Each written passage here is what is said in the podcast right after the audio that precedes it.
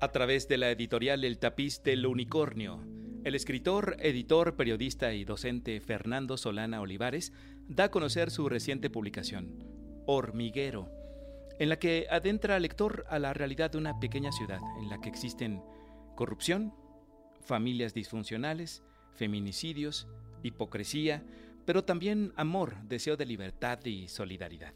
Para conocer los detalles de esta obra saludamos al maestro Fernando Solana vía telefónica. Buenos días, Fernando, ¿cómo está? Muy bien, Manuel, muchas gracias. Buenos días, a tus órdenes. Gracias eh, por estos minutos. Eh, Al revés. ¿Por qué recrear la realidad de un país a modo de historias separadas, como un caleidoscopio que al final se conecta?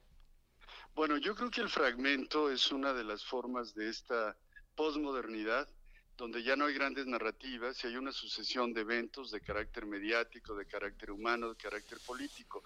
Y desde tiempo atrás me ha preocupado la forma que tiene que ver con sostener el fondo. Entonces, el fragmento me pareció la manera natural de contar esta historia. Te digo una cosa, Manuel, la historia se cuenta en solas, en el sentido de que uno puede disponer tal estructura, tal tono, pero se van contando eh, por ellas mismas. Entonces el fragmento se me impuso y descubrí que es una forma pues veloz para plantear realidades, además desde un modo no adjetivado, no sentimental.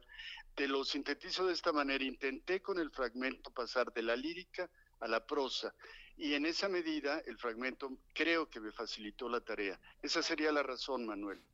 Eh, ¿De dónde surgen las experiencias que plasmas en esta novela em, personaje a personaje? Mira, eh, hay, en la literatura lo que se llama el correlato objetivo. Tú te utilizas a ti mismo, pero te ves como un tercero y esa utilización te permite contar, no en tono autobiográfico, pero sí a partir de una experiencia personal. Entonces, de origen, hay un ámbito universitario que yo, yo viví, fui he sido docente durante muchos años. Eh, hay un lenguaje eh, juvenil que también testifiqué. Este feminicidio me ocurrió, nos ocurrió por desgracia con una alumna. Entonces sí son historias que tienen que ver con un entorno propio, empírico. Pero por otro lado también está el factor imaginación. Yo creo que la novela se cuenta con dos materiales, la imaginación cuando se echa a andar, la loca de la casa, como diría Sor Juana, y desde luego la vivencia biográfica. Esos serían los, eh, la nutrición, digamos, de estos temas, de estos contenidos, Manuel. Eh, háblanos un poco, Fernando, de los protagonistas, especialmente de Diógenes, que se convierte en el observador. Pues mira, Diógenes es un outsider que existe. en el pueblo le llaman el cobijas, eso ya te da la dimensión de su presencia. Y a mí me pareció siempre que era un personaje por encima de la percepción de lo real, al cual le atribuíamos, si cualquiera lo ve, le atribuye condiciones de inconsciencia, pero yo percibí que había en él un observador superior. Desde luego esto pues es simplemente una decisión personal guiada por la imaginación. Entonces Diógenes, como tú ya leíste, es el que abre la historia y es el que la cierra. En esa medida entonces se le da el carácter de ser el supranarrador, el narrador detrás del narrador. Me pareció reivindicable un renunciante, Manuel, en estos momentos de materialismo salvaje, donde se trata de acumular, pero hay mucha gente que lo que hace es desprenderse. Entonces él es un desprendido y en esa medida me parece que es dueño de un nivel de sabiduría o de una mirada diferenciada.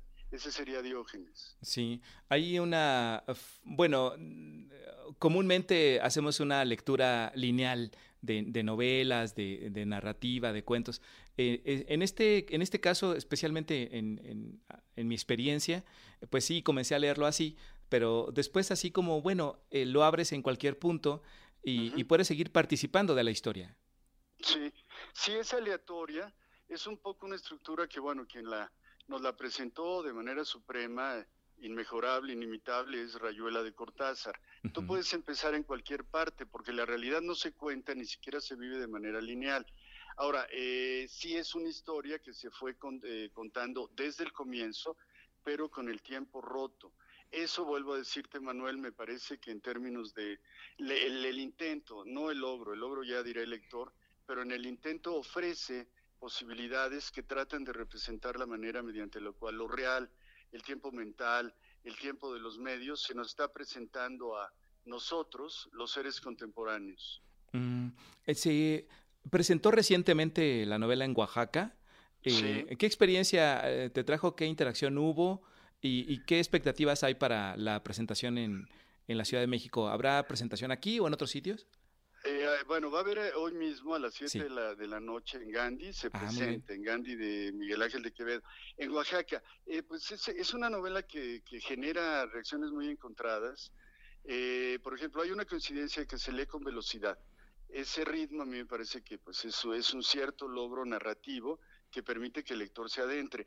Pero hay, por ejemplo, quien la calificó de, novela horrible, en el sentido que está planteando una realidad muy descompuesta, otros de novela terrible, algunos la califican de novela pesadilla y otros ven la parte del humor que ahí está metida también del sarcasmo, de la burla, de la parodia. Al momento de tu eh, eh, introducción decías algo que me parece importante. Sí, es una novela donde hay feminicidio, corrupción eh, sacerdotal, hay AMPA, hay crimen, hay acosos inducidos, etcétera, pero también hay amor, hay libertad, hay risa, hay encuentro sexual y hay además juventud en esa medida, entonces hay promesa. Te diría en general, es una novela que ha causado a los que han hecho me han hecho el favor de leerla, lo que llamamos los que me han dispensado con el viático de su lectura, les ha generado sensaciones complejas pero intensas. En esa medida, pues es lo que te podría contar para no extenderme más. Claro. Bueno, entonces hoy mismo a las 7 de la noche en Gandhi de Miguel Ángel de Quevedo, la presentación de Hormiguero. Así es, así es, Manuel. ¿eh? Bueno, pues están eh, nuestras audiencias invitadas a acompañarte. Eh, hormiguero, finalmente, ¿por qué el título? Bueno, se, se infiere, ¿no? Se infiere. Pues porque es un hormiguero, es una serie, una suma de personajes que todos concurrimos un fin desconocido, queremos tener una particularidad, pero somos como un hormiguero, ¿no? También le pude haber puesto La Colmena, pero ese es un título que ya usó Camilo José Cela, pero para mí es un hormiguero y además es subterráneo. De ahí el título. Ah, muy bien. Pues Fernando Solana, muchas gracias por tu presencia en Radio Educación. Muchísimas gracias por la oportunidad. Hasta luego. Hasta luego, buen día.